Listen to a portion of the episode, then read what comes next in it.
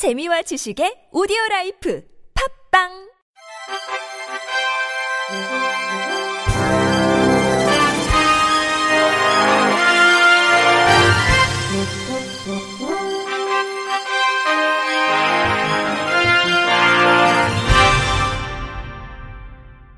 청취자 여러분 안녕하십니까? 3월 10일 금요일 KBIC에서 전해드리는 생활 뉴스입니다.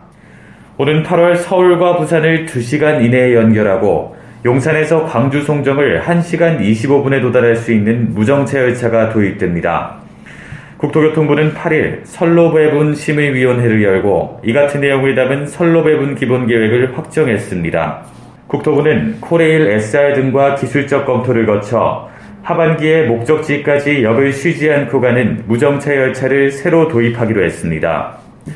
무정차 열차는 서울역이나 수서역에서 출발해 부산역까지 2시간 이내에 도착하며 용산역이나 수서역을 출발해 광주 송정역까지는 1시간 25분에 주파합니다. 또 경부고속선은 대전 동대구를 모두 정차하는 패턴을 변경해 역에 한 번만 정차하는 열차를 신설합니다. 3회 이하로 정차하는 열차의 운행 횟수를 현행 15%에서 20% 수준까지 끌어올립니다. 국토부는 고속철도 속도 향상과 함께 정차역 운용도 개선합니다. 시간대별 수요에 따라 정차가 많이 필요한 시간에는 잦은 정차 열차를 배치하고 그 외 시간에는 정차역을 감축하는 등 정차 패턴을 요일별, 시간별 수요에 맞춰 차별화합니다. 고속철도가 직접 닿지 않는 지역은 일반 열차와 고속열차 정차역 접근성을 높이고 열차 간 환승 대기 시간을 최적화해 고속철도 서비스 이용 지역을 확대합니다. 국토부 관계자는 열차의 지연 가능성 등을 감안할 때 20분 간격이 적합한 것으로 분석됐다며 고속 일반 열차 간 환승 대기 시간을 20분 수준으로 유지할 계획이라고 설명했습니다. 코레일은 10일부터 열차 이용객이 몰리는 출퇴근 시간에 무궁화호 열차 객차를 늘려서 운행한다고 9일 밝혔습니다. 대상 열차는 경부선과 전라선을 운행하는 무궁화호 14개 열차로 열차당 객차 1, 2량을 추가 연결합니다. 코레일 관계자는 객차를 늘리면 수원 천안, 영등포 수원 등 수도권 출퇴근 고객과 열차 이용이 많은 구미 대구 간 이용객 열차 이용이 한층 편해질 것으로 내다봤습니다. 코레일은 지난해에도 경부선 총 28개의 무궁화호 열차를 한량씩 증결 운행한 바 있습니다.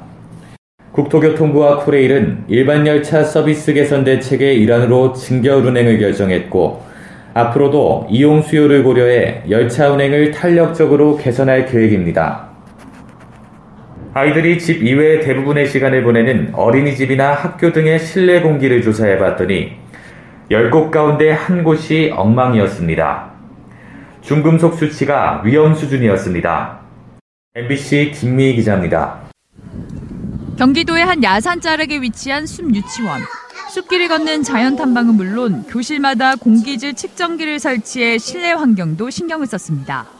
미세먼지나 포름 알데히드 같은 발암물질의 노출량을 실시간으로 확인할 수 있어 학부모들에게 인기입니다. 정은우 유치원 교사. 교실에 설치되어 있는 측정기 색깔로 아 오늘 우리 교실 공기가 어때요? 라고 표현을 가끔 하기도 합니다. 환경부가 지난해 어린이집과 유치원, 학교 같은 어린이 활동 공간 18,000여 곳의 실내 공기를 조사한 결과 10곳 가운데 한 곳이 안전 기준을 초과했습니다.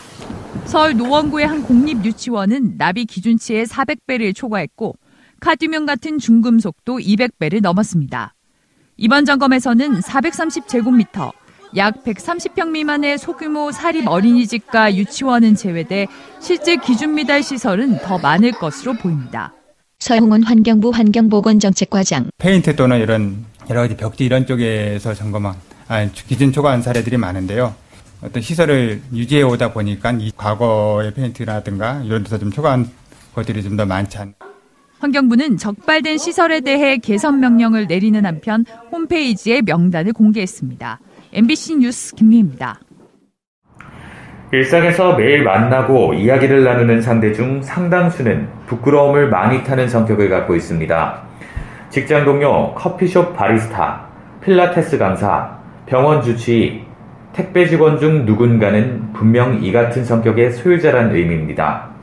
베르나르도 제이 카르두치 미국 인디애나 대학교 심리학과 교수에 따르면 일반 대 중에 40% 이상이 이 같은 성격을 갖고 있는 것으로 추정된다고 합니다. 그런데 숙기 없는 태도는 겉으로 명확하게 드러나기도 하지만 그렇지 않은 경우도 있으므로 항상 말에 주의를 기울여야 합니다. 미국 건강지 프리벤션에 따르면 다음 같은 말은 무례하거나 공격적으로 들릴 수 있다고 합니다. 첫째로 너무 말이 없으시네요인데요. 숙기 없는 사람에게 말이 없다거나 너무 조용하다는 얘기를 하는 사람들이 있는데 어쩌면 그는 사교 생활을 위해 나름대로 최선을 다하고 있는 상황일 수 있습니다. 숙기 없는 사람도 대체로 친한 사람과는 활발하게 대화를 나누는 편인데요. 섣불리 말이 없는 사람으로 단정지어서는 안 됩니다. 서로 친해지기 전까지 신중을 기하거나 조심하려는 것일 수 있기 때문입니다. 무리하게 적극적인 대화를 유도하면 오히려 더욱 거리감이 생기는 원인이 될 수 있습니다. 둘째로는 무슨 말인지 아시겠어요인데요. 부끄러움을 많이 타는 성격과 청취 이해력 사이에는 아무런 연관성이 없습니다. 상대방이 조용하고 말수가 적다고 해서 상황 파악을 못하거나 별다른 의견이 없는 사람으로 생각해서는 안 됩니다. 머릿속으론 무수히 많은 생각을 하지만 상대방과 논쟁을 하거나 말이 길어지는 상황에 대한 부담감 때문에 입을 열지 않는 경우가 많기 때문입니다. 셋째로 눈을 좀 보고 얘기해요인데요. 숙기가 없는 사람은 다른 사람과 눈을 마주보는 것에 큰 부담감을 느낍니다. 대화를 나누는 것 자체도 힘든데 눈까지 봐야 하는 이중고에 시달린다는 겁니다. 상대방과 대화를 나누는데 이미 많은 에너지를 쏟아붓고 있기 때문에 억지로 눈을 쳐다보도록 강요하지 않아야 합니다. 넷째로 목소리가 너무 작아요인데요. 목소리가 작다거나 좀 더 크게 말하라고 다그치면 수줍음이 많은 사람은 크게 당황하는 반응을 보입니다. 자신의 머릿속에서는 본인의 목소리 크기가 평범하거나 그 이상 큰 것처럼 느끼고 있었기 때문입니다. 진짜 목소리가 작아 들리지 않는 상황이 아니라면 씩씩하고 우렁찬 톤으로 말하기를 요구하는 것을 삼가야 합니다.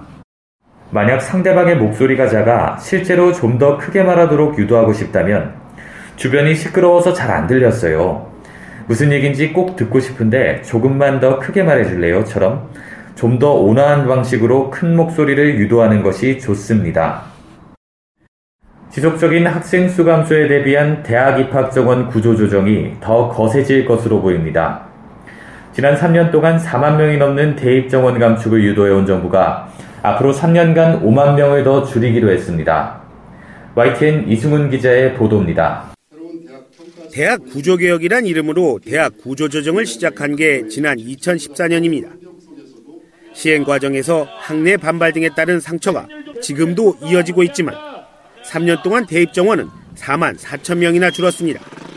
정부는 앞으로 3년 동안 4만 명이 아니라 5만 명을 더 줄이겠다고 합니다. 이영 교육부 차관. 대학 구조개혁은 미래 성장 동력 확보, 학령 인구 급감 등으로 인해 불가피한 측면이 있습니다. 대학은 크게 자율개선대학과 그 밖의 대학으로 나뉩니다. 자율개선대학으로 선정되면 정원 감축 권고는 하지 않지만 자체 계획에 따라 자율적으로 정원 감축을 해야 합니다. 1, 2단계 평가를 거쳐 하위 3단계 등급을 매기는데 최하위 Z등급 대학은 대학 재정 지원이 전면 제한됩니다. 또 정상화가 불가능한 한계 대학으로 선별되면 통폐합이나 폐교 조치됩니다. 다만 지역 불균형 우려를 고려해 자율개선 대학은 수도권과 지방을 따로 나눠 선정할 예정입니다. 하지만 대학 구조 개혁에 대해서는 국회에서도 다양한 의견인 만큼 대통령 탄핵 선고 결과에 따라 정책의 방향이 달라질 가능성은 여전히 남아 있습니다. YTN 이승훈입니다. 끝으로 날씨입니다. 토요일인 내일은 전국이 대체로 맑겠으며 오후부터 차차 구름이 많아지겠습니다. 일요일은 중부지방이 대체로 흐리겠고 경기 북부, 강원 영서는 오후부터 밤사이 한때 비가 내리겠습니다. 이상으로 3월 10일 금요일 생활 뉴스를 마칩니다. 지금까지 제작의 이창현, 진행의 김태영이었습니다. 곧이어 나포스 시즌2 보톡스가 방송됩니다. 고맙습니다. KBRC